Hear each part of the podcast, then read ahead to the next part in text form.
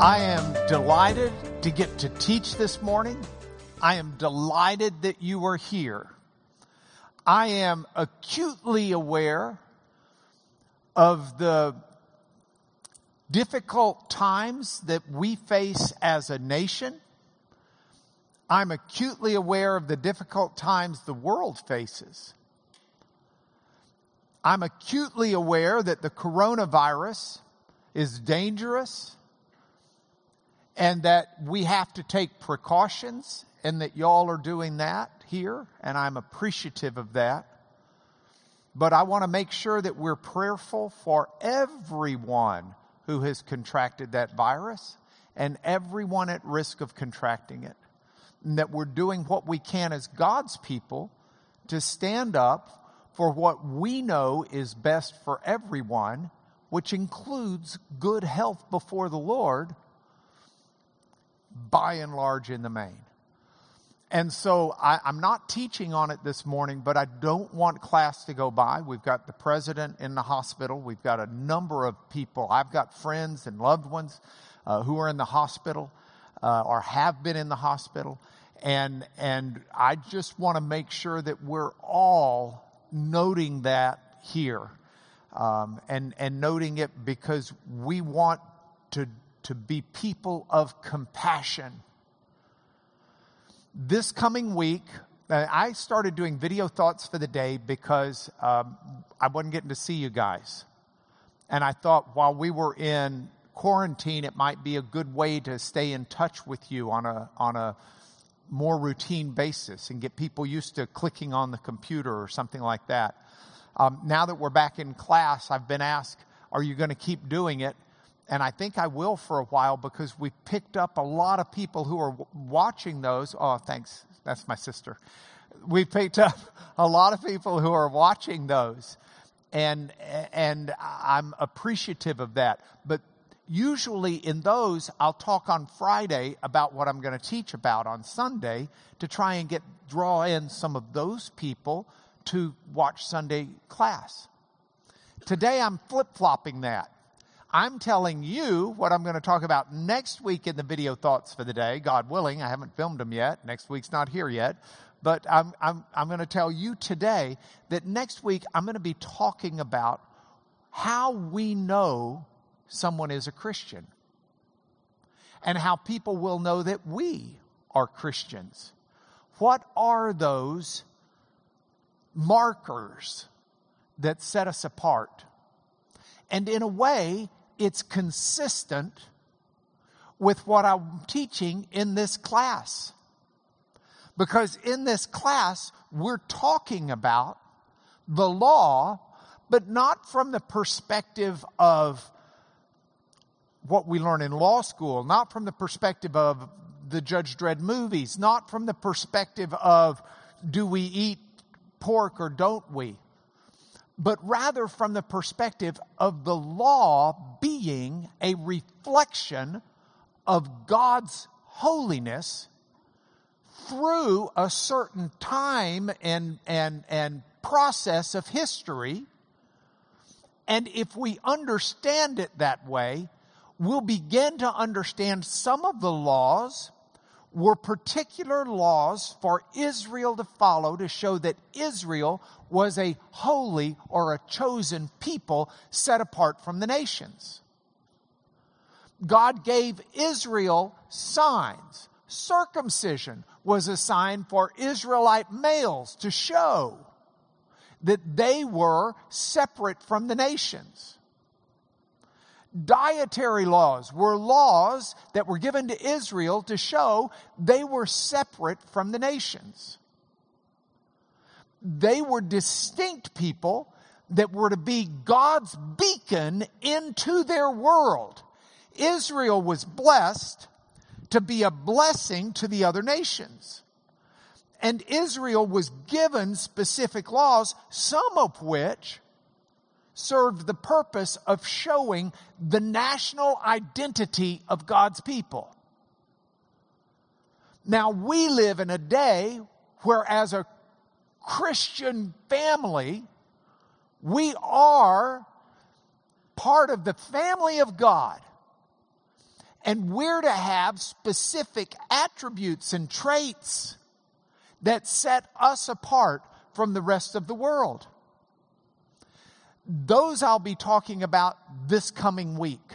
I should have just filmed this because this could have been like the first three minutes of tomorrow's thought for the day. Maybe I can reduce it down so I can keep the thought to that four to five minute range I go for.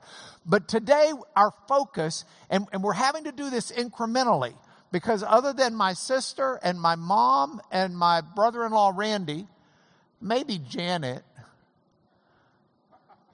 I think that's about it. Maybe coach. Other than y'all, everybody would leave after about 45, 50 minutes of me talking. And the only, they're the only ones who'd stay here for the three hours I need to really put this together. So don't panic. We'll make church, we'll make singing in the choir, we'll make all of that today. I won't go past 9 or 10 20 or so, 10 25. But, but, um, I, I, I'm having to go incrementally and slowly. So these are on the internet. Thank you, internet team, for working so hard to make that possible. Don't hesitate to get on there and to look if you're wondering about something. I've also got these in written lessons, and don't hesitate to, to grab that, and that should be available to you as well. Now, here's today's question What do we do with the biblical law? Those laws that God gave Israel that are found in the first five books of the Bible. What do we do about those laws that God gave to Moses? Now, they include the Ten Commandments. And a lot of people, if asked, how much of those laws apply today? What do you apply now out of the Torah? A lot of people would say, right now, all I'm going to apply are the Ten Commandments. That's all that applies to Christians today. If that is sort of your operating perspective, I hope to change your mind. If that is the way you've just sort of thought, yeah, I mean, obviously the Ten Commandments are still valid, I hope to change your mind in two different ways. First, I want to refocus on those Ten Commandments when we get to them because there's one that might be a real stickler to most of you today, and that is to remember the Sabbath and to keep it holy because the Sabbath ended last night at sundown. Well, yeah, but that's one we've edited. So we got like the nine and a half commandments. We got the Ten Commandments in edited form. Well, there are some other things in the Old Testament law that I do hope we all believe are valid and binding on us today that aren't in the Ten Commandments. And I'll look at some of those later. But this is a huge question I want us to address. Okay, if, if not all of it applies, what parts apply today? And then, if we're going to say, okay, well, we'll apply some parts, but we're not applying other parts, how do we justify that? How do we explain that? How do we make logical sense out of what we're willing to apply and what we're not willing to apply? Now, there are popular answers that seem to bridge the concern of how Christians today handle the Old Testament. But some of those popular answers may sound right, but they're not really supported by scripture or logic. And so I want us to look at this today in three different points. The first thing I want to cover with you is one of the bad answers to that question. Then, just in case you're not ready to quit, I want to give you a second bad answer and look at that before I suggest to you what I believe to be a better answer. Now, I've told you before, many of you are on the list and you know it. I email out these lessons uh, when I do them in written form. And I have not been emailing out any lessons in years that have prompted as many people writing back to me as these. One fellow wrote back to me and he said, Well, I've never really thought about it, but I think I've always just believed bad answer number one. And I'm going to be real interested to follow the series, but will you make sure you include these scriptures? Because these are the ones that make me believe in bad answer number one. I said, absolutely. And so I, I, I get challenged on things, and that's fantastic. That's, that helps sharpen my focus. That helps me do a better job of communicating. But it's really interesting. So, are you ready for bad answer number one? Bad answer number one, here it is. The law, the Old Testament, does not apply to us today because Jesus nailed it to the cross. That Old Testament died when Jesus died. You can take those Old Testament scriptures, whoops, scoot that over there. Let them rest in peace. They've been nailed to the cross. Now, this sounds good, but it's not, N-O-T, not supported by Scripture. I mean, it, it sounds real good. It sounds real convenient. Yeah, that's the Old Testament. We embrace the New Testament. Those are the scriptures for the Jews. We have the Christian scriptures. Well, that may sound right to some people, but that's unbiblical. There's a preacher who's gotten into some trouble because he has suggested that the church should unhitch itself and the New Testament from the Old Testament. Well, that's just wrong, may I say with all respect. And I think we better shun this idea of unhitching the Old Testament and the New Testament from each other. Bring them back together, please.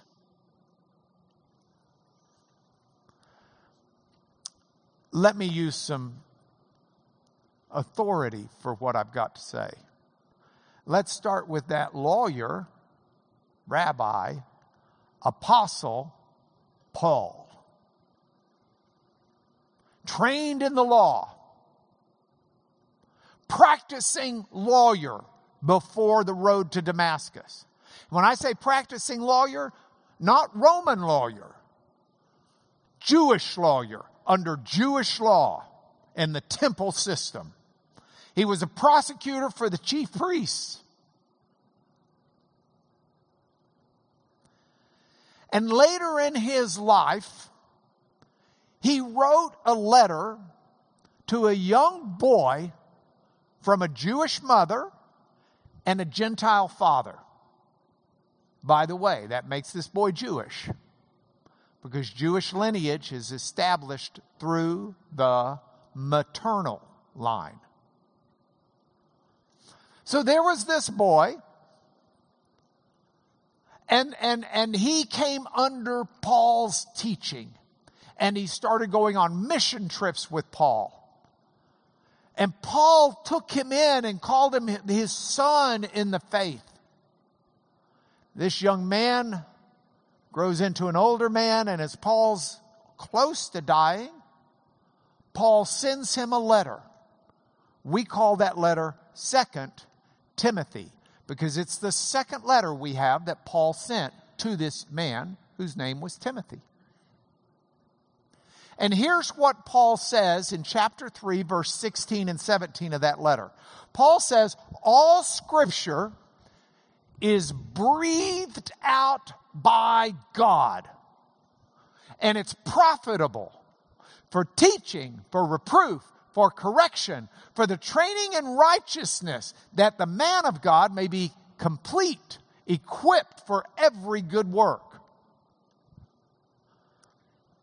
Now, when Paul wrote this, and Paul said all scripture, Paul is talking about the Old Testament.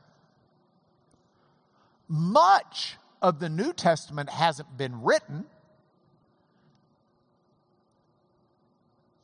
And it certainly hasn't been compiled into a set of scriptures.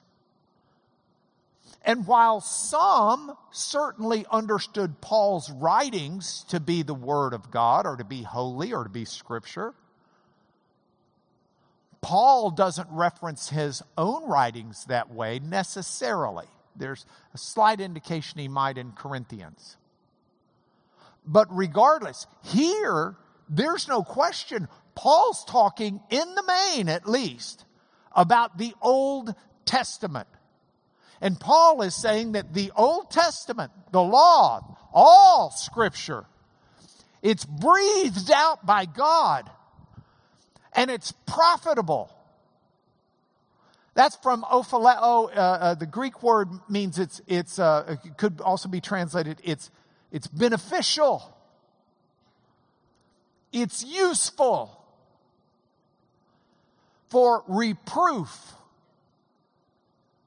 Reproof means correcting someone who's in error. They translate it reproof in the English Standard Version because the next word Paul uses is correction. And they don't want to say for correcting an error, for correction. So they have to make it sound like different words. They are different words in the Greek. It's just Paul being emphatic. The Old Testament, the law, is useful. All scripture is useful. All scripture is breathed out by God. And you look at it and you say, yeah, but all scripture, I, am I'm, I'm not sure, Mark. You can't convince me he's talking about the Old Testament there. Well, look at what I've highlighted the red letters, 16 and 17. That means we're looking at 2 Timothy chapter 3, verses 16 and 17. And if you're looking at verses 16 and 17, you know what that means? there's a 15. So while we may memorize it in the way that it's written up there, I would suggest we kind of beep, beep, beep, back it up. It's my backup sound. Beep, beep, beep, back it up. Let's back it up to here. Paul says, so that we get this in context, but as for you, Timothy, Continue in what you have learned and have firmly believed, knowing from whom you learned it. The whom there is plural in the Greek. From all the places you've learned it, all the people you've learned it. And how, look at verse 15, from childhood. Brephos actually means infancy. And Paul's uh, saying it in the sense of since you were a little baby. That'd be the Lubbock translation. Lubbock would say, and how, since you were a little baby, you have been acquainted with the sacred writings, which are able to make you wise for salvation through faith in Christ Jesus. You're not wise for salvation through those sacred writings themselves. The Old Testament was never, ever, ever given to justify people before God. That's some of why Christians say we should unhitch, we should nail it to the cross, it's gone, now we're justified by faith through Christ. We've always been justified by faith through Christ. That's Paul's point in Romans.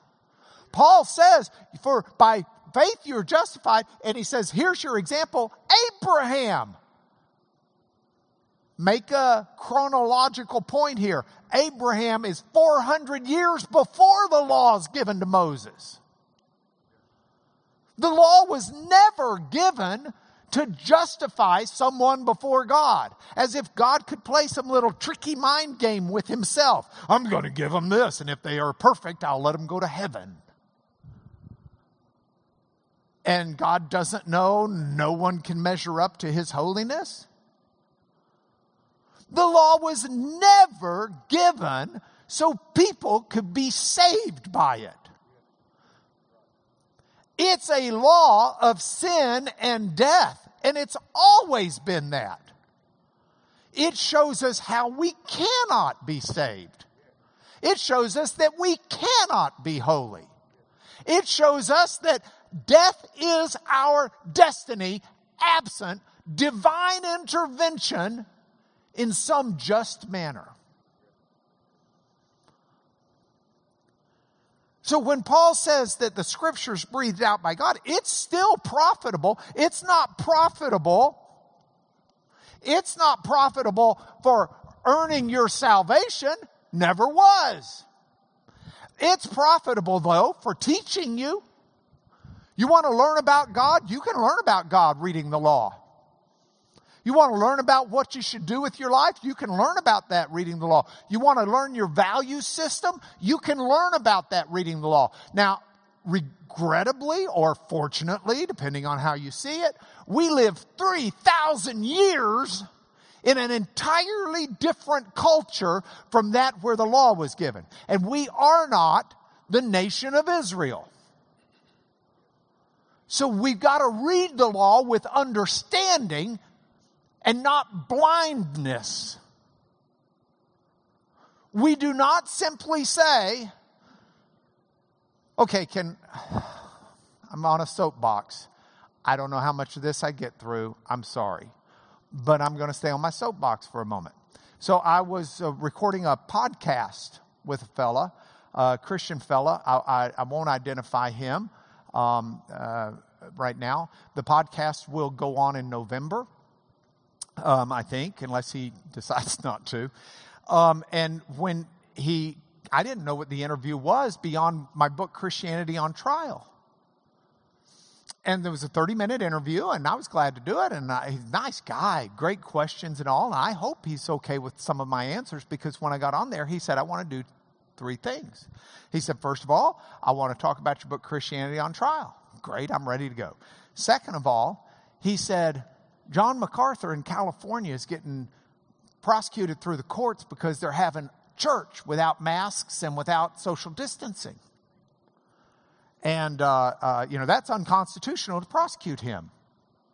And I want you to talk about that as a Christian lawyer. This is California going left. And I'm thinking, well, that's bait and switch. I wasn't told I was going to be talking about that, but okay, if you want my opinion on it, I'll give it to you. And then he said, the third thing we're going to talk about is the library. I said, all right, I'm ready to go. So we get through my book and we get to the California situation. And he says, it's unconstitutional. Or he asked me, he didn't say it. He said, talk to us about that uh, because it seems that it could be, un- I don't remember how he brought it up but the essence was giving me that opportunity to say, yes, the liberal left in California is out to destroy the church, and the Constitution guarantees that the church can meet together whenever, however they want, period, end of story. We have freedom of religion in this country. And I told him, I said, well, understand constitutionally we have freedom of religion in this country. True. And the courts and the government are to guarantee our constitutional rights, including that free exercise of our religious beliefs. But the Constitution also guarantees people life, liberty, and the pursuit of happiness. And so the courts have always said there's a balancing test between competing constitutional concerns. And the government has to uphold both in some competing manner. And so the government is, has a weighing test. How much will we need to restrict the free exercise of religion to ensure health, safety, and welfare. And that's a weighing test under the law. And that's why it belongs in the court system. Um, I said, let me give you an example. If someone were to say to you, and I think I thought this because I was working on these lessons, if someone were to say to you, I believe the Old Testament law should be followed today, it's a religious belief I have. Well, one of the Old Testament laws says if you see someone practicing astrology or sorcery, you're supposed to stone them. So we get Madam Cleo and put her to death. I have a constitutional right to do that because it's a free exercise of my religious liberty to follow the law. And yet the government says, no, Madam Cleo has a right to her expression of what she believes the stars are telling her. She has a right to life, liberty, and the pursuit of happiness. You can't just go kill her because she's a sorceress. You have to weigh those. I said, so I can't answer how the weighing is going to turn out, but I can promise you it'll get to the U.S. Supreme Court. That's the best I can do. So you, you sit here and you can't just say, I'm going to follow the Old Testament law, all 613 commandments, because I assure you there are a bunch you don't want to follow. And there are a bunch you don't think you should follow. So, what do we do with this? What do we do with Paul saying this? Well, before we answer, let's add some more authority to my position. How about Jesus? Good authority here. Jesus said, Don't think I've come to abolish the law. Don't think I came to nail it to the cross and it's gone. I didn't come to abolish the law or the prophets. I've not come to abolish them. I've come to fulfill them. I'll walk in it. I'll follow the law. I'll keep the law. I'll be perfectly holy before God. And until heaven and earth pass away, not one iota, not a dot will pass from the law until all is accomplished.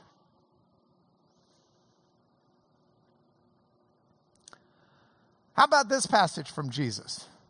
The law and the prophets were until John the Baptist. Since then, the good news of the kingdom of God's preached, and everyone foresees his way into it. But it's easier for heaven and earth to pass away than for one dot of the law to become void. Now, some people just read the first half of that and say, see, once John the Baptist came and proclaimed the kingdom of God, the law's gone. No, that's not fair to this passage of Scripture.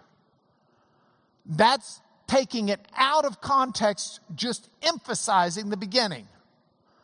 What it says is the law and the prophets were until John. You had them all the way up till John. That's true. And since John, you've now got on top of the law and the prophets the kingdom of God being preached. It's not saying it took the place of. He's saying on top of John, you've now got, so you have the law and the prophets until John. Now, on top of that, you've got the good news of the kingdom of God being preached, and everyone forces his way into it. But that doesn't mean the law and the prophets are gone. It's easier for earth and heaven to pass away than for one dot of the law to become void. The law is the holiness of God. It doesn't ever become void. Look at the early church. Look at the earliest church, the church in the book of Acts. In the book of Acts, you've got the early church going to the temple. In Acts 2, when 3,000 people were added to the church. Scripture says in Acts 2:42 that they continued in the apostles' teaching, breaking of bread, fellowship, and prayer. But if you keep reading, you'll also see in verse 46, and day by day attending the temple together. And then breaking bread, doing communion, the Eucharist, the Lord's Supper in their home. They received their food with glad and generous hearts, praising God and having favor with all the people. They weren't in the temple trying to destroy Judaism, they found favor with the people. If you keep reading, you'll see that the church had to debate in Acts chapter 15. This is well into a decade past uh, a decade and a half past the resurrection of Jesus. And Paul's been out there with others, uh, um, missionizing the Gentile world. Now all of a sudden you got all of Goyim, Rick, coming into your, your place. And so the church is made up of the Jewish believers. And the church is saying, okay, so these Gentiles, what do we do with them? Should they have to become Jewish first? Should they convert to Judaism to be Christians? Or is God really opening this thing up to everybody? And in that debate, some of the people in the debate took one side of it and said, hey, we've got to circumcise all these Gentiles and, and order them to keep the law of Moses. And that's one side of the debate. And they debated about it, and they searched the scriptures. Now, listen to me. If the law had been nailed to the cross, that side of the debate never would have been heard.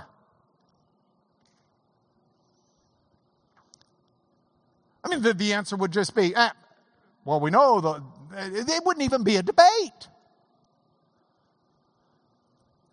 what the church decided to do, and they said this was by the Holy Spirit. The apostles and the leaders of the church said, here's a limit of what needs to be done. And what they've really done is taken the core of the Old Testament law and applied it to the Greek culture. And we'll look at that as we go through this later if you look and continue to read at the early church, Paul comes back and Paul is in Jerusalem and the, the, the, the, the establishment Jews are upset with Paul. And so the Christian Jews say, hey, we need, Paul, you need to let everybody know that you're not out there in renegade land destroying the law of Moses. And so Paul says, okay. And, and he, he's told these guys and these Christian believers, Jews, have, have been working under a Nazarite vow. That's an Old Testament law vow where for a period of time you say, I'm not going to touch anything that's got grapes in it, including wine, and I'm not going to let a razor touch my body. Long hair, whiskers, the whole thing. And some of the Jewish Christian believers had been living with a Nazarite vow for a period. When that vow is over, you go to the temple and you pay a tax or a sacrifice. And so they say, Paul, you go and do it. And look at the reason why. When you do this, Paul, everyone will know there's nothing in what they have been told about you, but that you yourself also live in observance of the law. When Paul was with Jews, he did. To the Jews, he was a Jew. To the Greeks, he was a Greek. He, you know, the, these weren't unhitching the New Testament from the Old Testament. And so within the framework of that, you might be saying, but Mark, what about these passages like Romans 6:14 says the believer's not under law but under grace? That's true. The law is not what justifies any of us. Never was. And we do walk under the grace of God, and there is a freedom in that. But it doesn't mean the law is irrelevant, moot, or not to be read and studied and thought about. You might be saying, but, but wait, in Ephesians 2 15, it says that Jesus was abolishing the law of commandments expressed in ordinances. Eh, you got to be a little careful there because if it says Ephesians 2:15, do you know what that means? It means there's an Ephesians 2:14. In fact, there's an Ephesians 2:13. 12, 11, 10, 9, and we can start at least in 11, but let's start in 11 and see what Paul says in context. Ephesians 2 11. Therefore, remember that at one time you Gentiles in the flesh, called, quote, the uncircumcision, close quote, by what is called the circumcision, which is made in the flesh by hands. The bris is done by hand, it's not done by God or machine.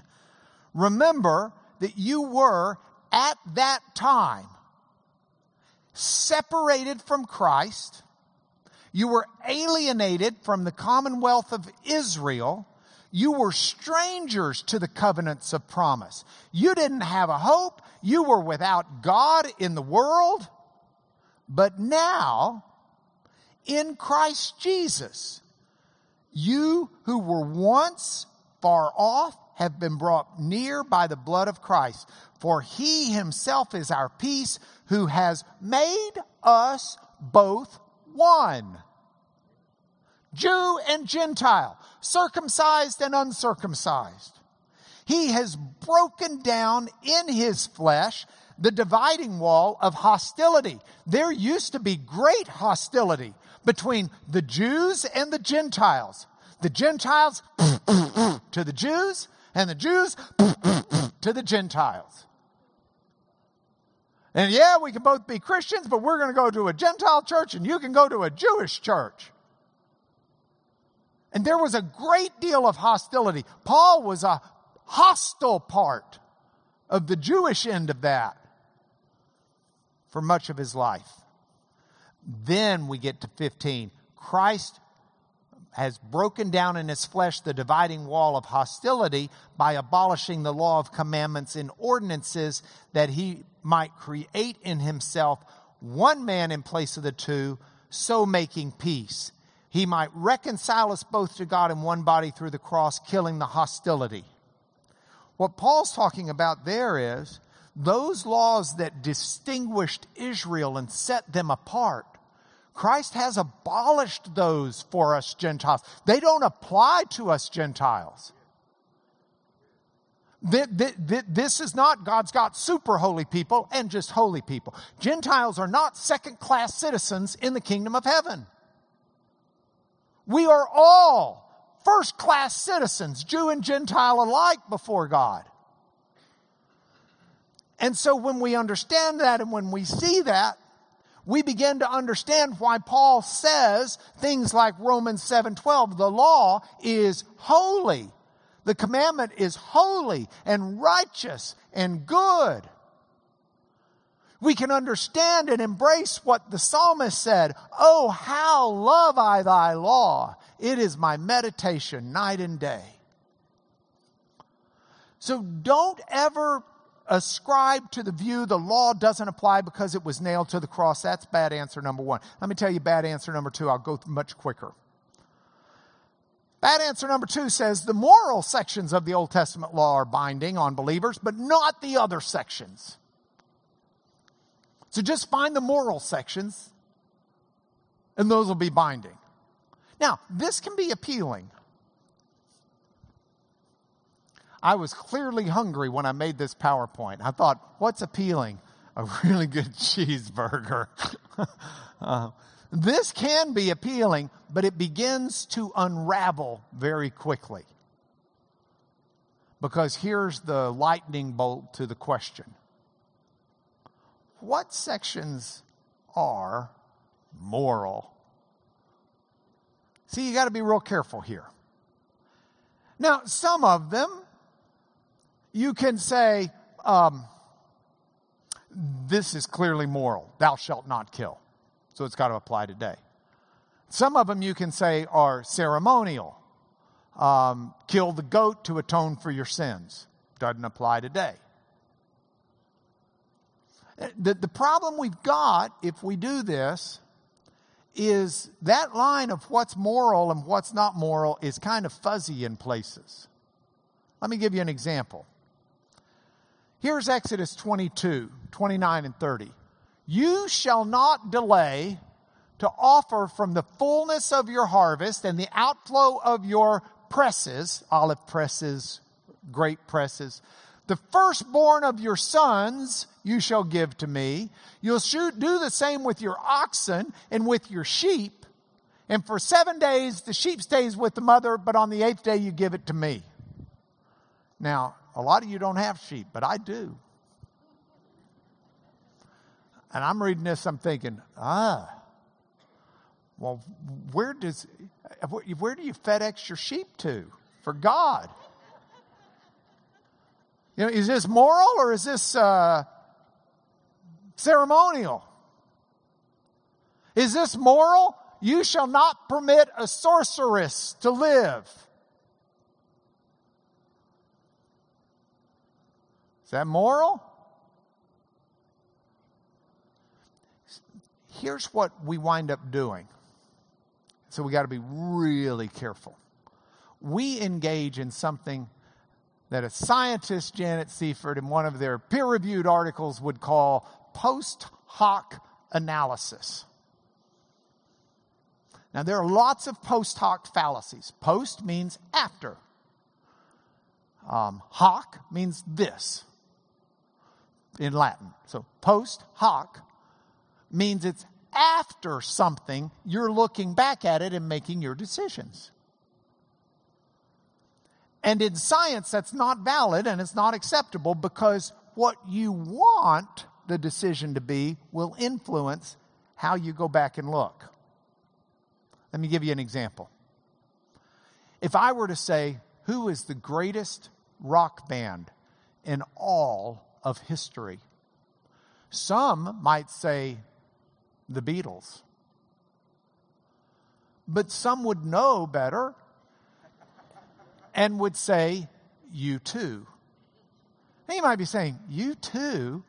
Well, uh, you can't say that. And then I would say to you, well, yes, look, here's criteria. The criteria for the greatest rock band in history will be the rock band that stayed together the longest. And you're saying Rolling Stones? No. And had hits in multiple decades. Rolling Stones, bye bye. They had two decades. U2, four. Has played to the most people in the most crowds and sold the most albums. A combination of those factors. Well, if I define the factors afterwards, I'm going to get U2 as the answer. If you define the factors before and then apply it, it's not post hoc. But if, if th- th- that's what we're doing when we look at the law and deciding what's moral. We decide what sections are moral by what we think today should apply and shouldn't apply.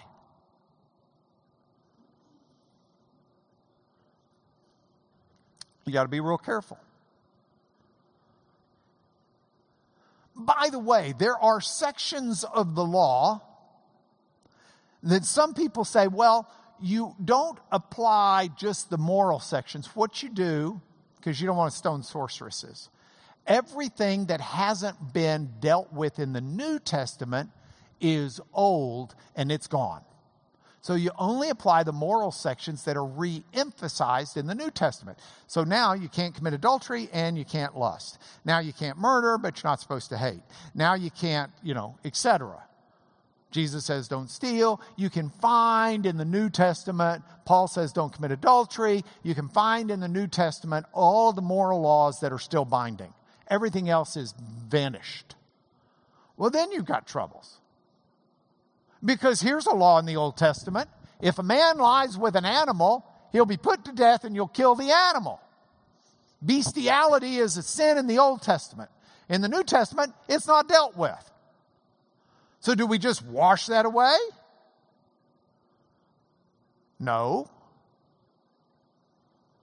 I don't think any of us would suggest that's washed away. I think all of us would suggest that's still wrong. But put right next to it another one. You won't sow your field with two kinds of seed, nor shall you wear a garment of cloth made of two kinds of material. Well, I got to take this off. It's got two kinds of material in it 100% cotton shirt, 100% cotton pants. Don't worry, we're okay from wet my socks, man. I got to take the socks off.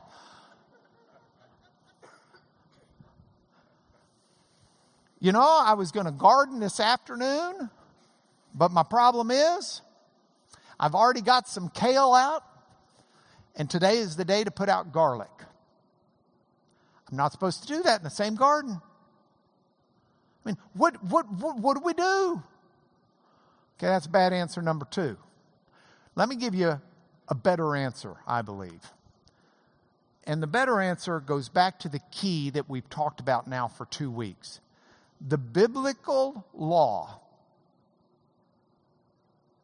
reflected God's holy ethics in a way, in a manner, in a fashion, in a time and history moment that would guide Israel in that time and in that place of history to fulfill God's purposes by walking in God's holiness.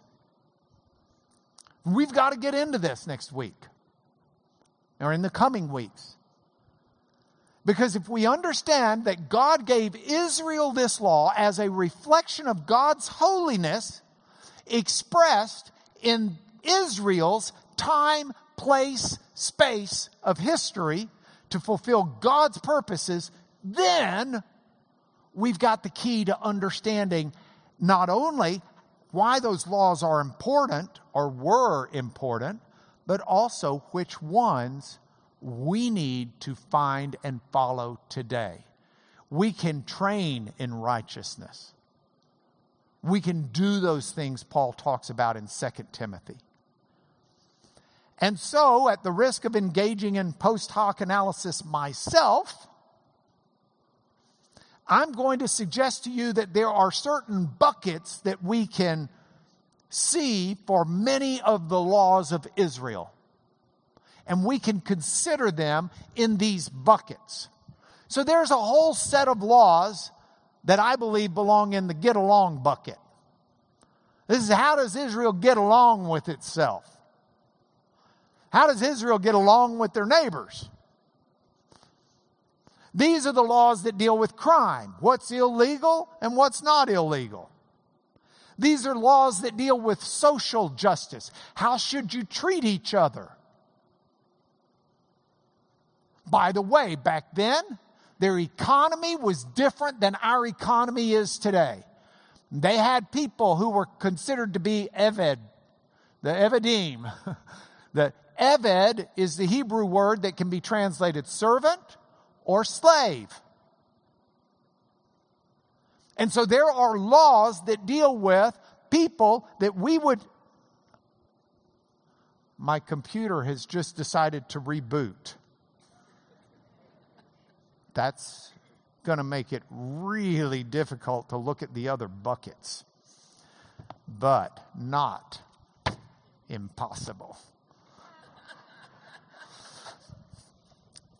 Now, so we've got this social justice bucket.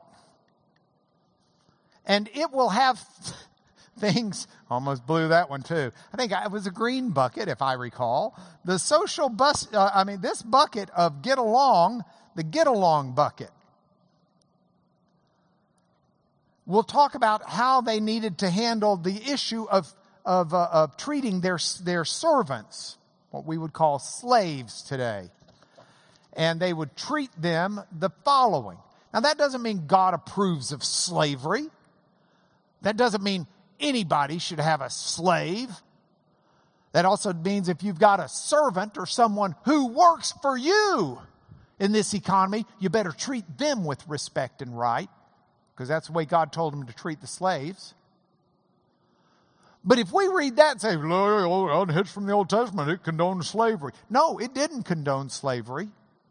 It was God explaining in that culture, in that time, and in that place how those people should be treating each other. And we live with a greater recognition of the common humanity of everyone.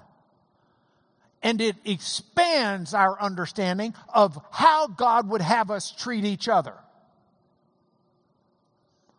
with equality and love and compassion and all of those things. So you've got all of these laws that are in the get along bucket. If you were going to law school today, this would include your, your criminal laws. It would include your civil laws. What happens if my ox gores your ox? Or worse yet, gores you? Um, it would include family law. How do you marry? How do you divorce? How do you remarry? I mean, and even that, this is a good example of what I'm talking about. Even the family law has Jesus saying, hey, the reason Moses allowed you to divorce is because of your hardness of heart. It was never God's plan. And so Jesus says, absent adultery, I don't want you getting divorced. But it's a recognition Jesus is giving a, a good example of how the Mosaic law was God trying to deal with those fallen people in that fallen time, in their culture and in their day, in ways where they would be the people of God expressing God's, fulfilling God's will for Israel in that time and space in history. And so you've got immigration laws, you've got all sorts of laws here. Now, here's the deal there are more buckets. There's probably three buckets, but I've expanded it to five. And that post hoc analysis stuff I told you I'm probably guilty of violating when I do this. One of the reasons it doesn't bother me so much is I'm telling you now, water slushes around in all of these buckets. And some of the things that are get along laws are also laws that belong in the national bucket. Or they're laws that have implication in the atonement bucket or in the ceremonial bucket or in the other buckets that I've got that I'm going to explain to you next week. But if we understand that the water can slosh around in these buckets some, we'll begin to understand a little bit better about the law. All right, we got to end and let people get to choir. So uh, let me say this uh, in closing as I pray over us. Um, there are so many frontiers for us to explore before the Lord that illustrate His face to us. And I'm so excited to get to do that with you. I want to know more about God. I'm hungry. I'm thirsty for more about God. And I hope you are too, because that's what we're going to have here. That's what this feast is being set before us. So, Father, in the name of Jesus, would you reveal yourself to us? by illuminating our hearts and our minds to see you reflected in the laws that you gave in what we consider the Old Testament, to see how those develop and are expressed within the New Testament and apply them in our world today. That is our prayer through Jesus. Amen.